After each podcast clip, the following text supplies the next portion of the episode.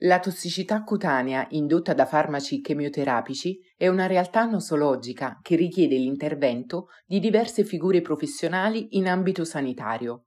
Il paziente oncologico può trovare nel medico oncologo, nel dermatologo, nel medico di base e nel farmacista un valido supporto con cui confrontarsi qualora appaiano effetti collaterali cutanei durante le terapie oncologiche.